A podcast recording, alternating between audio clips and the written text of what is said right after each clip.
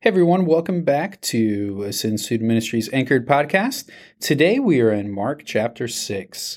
Mark chapter 6 reads He went away from there and came to his hometown, and his disciples followed him. And on the Sabbath he began to teach in the synagogue, and many who heard him were astonished, saying, Where did this man get these things? What is the wisdom given to him? How are such mighty works done by his hands? Is not this the carpenter, the son of Mary, and the brother of James and Joseph and Judas and Simon? And are not his sisters here with us? And they took offense at him. And Jesus said to them, A prophet is not without honor, except in his hometown and among his relatives and in his own household. And he could do no mighty work there, except that he laid his hands on a few sick people and healed them. And he marveled because of their unbelief. And he went about among the villages teaching. And he called the twelve and began to send them out two by two and gave them authority over the unclean spirits. He charged them to take nothing for their journey except a staff, no bread, no bag, no money in their belts, but to wear sandals and not put on two tunics. And he said to them, Whenever you enter a house, stay there until you depart from there. And if any place will not receive you and they will not listen to you, when you leave, shake off the dust that is on your feet as a testimony against them. So they went out and proclaimed that the people should repent. And they cast out many demons and anointed with oil many who were sick and healed them.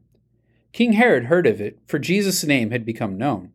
Some said, John the Baptist has been raised from the dead. That is why these miraculous powers are at work in him. But others said he is Elijah, and others said he is a prophet, like one of the prophets of old. But when Herod heard of it, he said, John, whom I beheaded, has been raised. For it was Herod who had sent and seized John and bound him in prison for the sake of Herodias, his brother Philip's wife, because he had married her.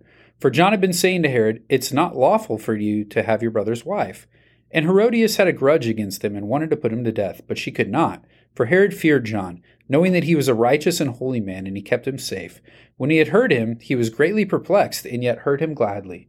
But an opportunity came when Herod on his birthday gave a banquet for his nobles and military commanders and the leading men of Galilee.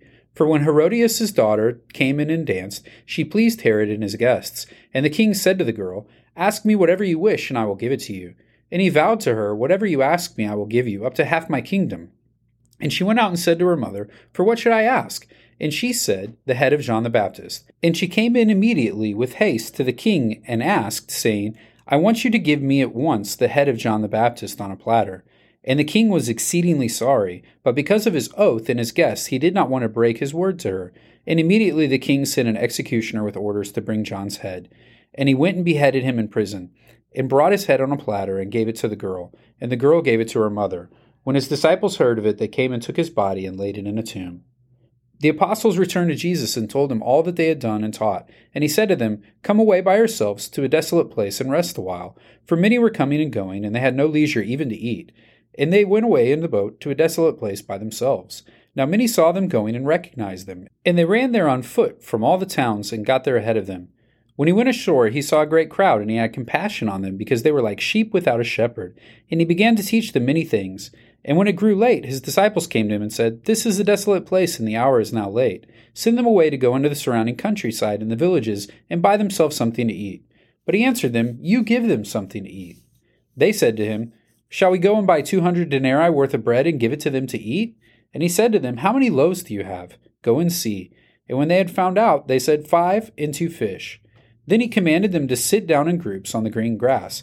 So they sat down in groups by hundreds and by fifties. And taking the five loaves and the two fish, he looked up to heaven and said a blessing, and broke the loaves, and gave them to the disciples to set before the people. And he divided the two fish among them all. And they all ate and were satisfied. And they took up twelve baskets full of broken pieces, and of the fish. And those who ate the loaves were five thousand men. Immediately he made his disciples get into the boat and go before him to the other side, to Bethsaida, while he dismissed the crowd. And after he had taken leave of them, he went up on the mountain to pray. And when evening came, the boat was out on the sea, and he was alone on the land. And he saw that they were making headway painfully, for the wind was against them. And about the fourth watch of the night he came to them walking on the sea. He meant to pass by them, but when they saw him walking on the sea, they thought it was a ghost, and cried out, for they all saw him and were terrified. But immediately he spoke to them and said, Take heart, it is I. Do not be afraid. And he got into the boat with them, and the wind ceased. And they were utterly astounded, for they did not understand about the loaves, but their hearts were hardened. When he had crossed over, they came to the land of the Gennesaret and moored to the shore. And when they got out of the boat, the people immediately recognized them and ran about the whole region and began to bring the sick people on their beds to wherever they heard he was. And wherever he came, in villages, cities, or countryside, they laid the sick in the marketplaces and implored him that they might touch even the fringe of his garment. And as many as touched it were made well. Today we have one of our student ministry leaders sharing the nugget of truth for us. Lisa, take it away. All right. So great to be here. Um, just a passage full of lots of different accounts, real life accounts with Christ. And something that stood out to me the most in this passage was, and when I like to read scripture, you guys, I like to look for a characteristic of the Lord. And the characteristic of the Lord that stood out to me in all of these snapshots and accounts with Christ was his authority. You see his authority just over the leadership in the first couple verses. And then you see his authority in sending out the disciples. You see his authority in John the Baptist's life and John the Baptist's boldness and response to continue forward and pursue and persevere in the faith before Herod. You also see Christ's authority in the miracle of the feeding of the 5,000 and just what that looked like and how he was also teaching the disciples too.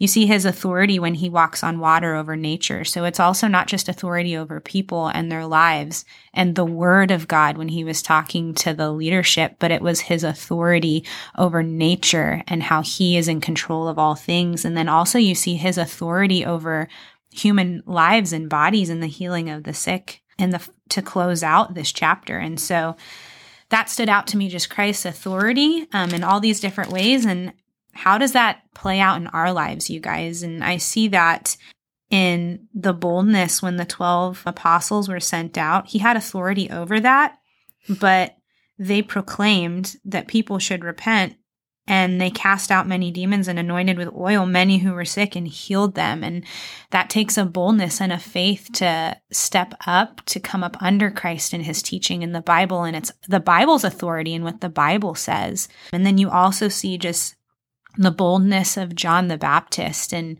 holding fast to what was true and his mission and the call on his life and what that looked like before Herod. And that was not easy for him. And so those are just some takeaways that I had both to look at Christ. What is his character? What is God's character? But also to look at what does that mean for us and what is the call to action in our lives with not only authority of Christ, but the authority of scripture and just walking that out in boldness. That's so good, Lisa. I just appreciate how you have taken and shown us how we can see this thread of authority throughout the chapter and then taking it the next step further. What are we called to do with that? Because I think here about this boldness that you're talking about with John the Baptist. That didn't end well for John the Baptist. That didn't mean that his life got easier. And that's going to be something we're going to talk about over and over and over again as we walk through this. That as we are called to follow Jesus, he's not promising that our life is going to be easy, but he's promising that he's going to be with us. He's going to be beside us. He's going to equip us with his Holy Spirit and everything we need. We're really going to see that on display at the end of chapter eight when he lays out the cost of discipleship. But even the next chapter, he's going to talk about what his end is ultimately in terms of the suffering that he will have for his witness to people as well. And so I love that you've tied his authority and his authority is what motivates our boldness and challenges us to follow him. And so, as we think about that, one of the questions that comes out of that thought for me, in looking back here specifically at these miracles that we have, we want to believe that Jesus has the authority to do these things. But it's really hard for us to wrap our minds around did Jesus really walk on water? Did he really feed the 5,000? Did he really do these miracles because we've seen other people fake miracles or other people fake miraculous healings and other things like that.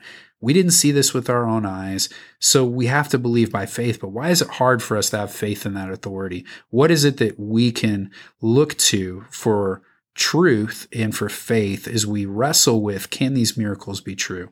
So I want to zoom in um, to answer your question onto one passage. If you go back and look at Mark 6, um, 30 is where it starts, where he feeds the 5,000. The application that I see here is how did the disciples respond to what Christ said needed to happen?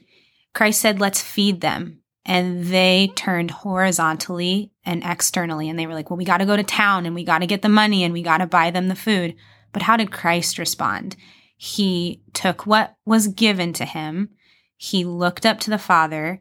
He prayed a blessing over it and trusted God with it. And then out of the overflow of that trust and faith in what God could do with the circumstance, 5,000 people were fed.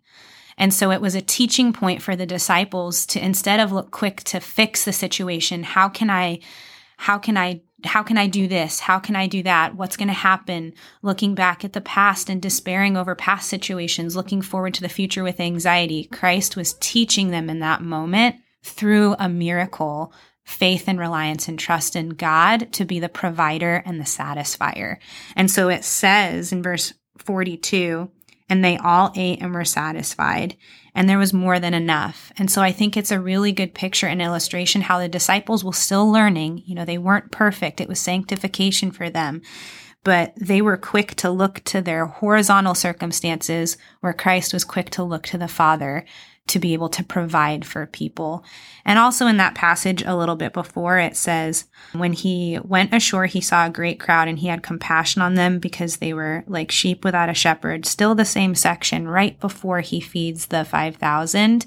But it's also a good perspective and remembrance that like that turning to God because he is the good shepherd and he cares and provides and satisfies and takes care. And so I, I look at all of that and I see just how the disciples were learning and teaching, but we see, like I said, Christ's authority and how he ultimately went to God to go before and doing the miracle. That's so good and focusing us from looking at the horizontal and wanting to explain, hey, how practically could this happen? What what would need to happen for Jesus to walk on water or to feed these 5,000 people or to heal these sick people and instead focusing on what is the all-powerful God of the universe capable of doing when we hand him our situation. So good for us to think on because like you've said, the purpose of these miracles was to build the faith in the disciples. The purpose of our account of reading these miracles is to build our faith in the Father. And so we need to understand He is the Good Shepherd. He possesses all those things for us. We need to look to Him in faith and trust Him in the same way that the disciples looked and said, We can't do this. How are we going to do this? And He said, I'll show you. So we give him an opportunity to create and instill faith in us when we look to him to grow that faith, when we look to him to be the one who satisfies us. So good for us today, Lisa. Thanks so much for sharing. As always, Look through this passage, look for a question for yourself that you can find the answer to. Speak with others about that, study God's word together, learn from that so that we're collectively growing as a community of believers, so that we're able to understand the way in which God is revealing himself to us in a greater way, and know today that as we pursue that, we are loved by him.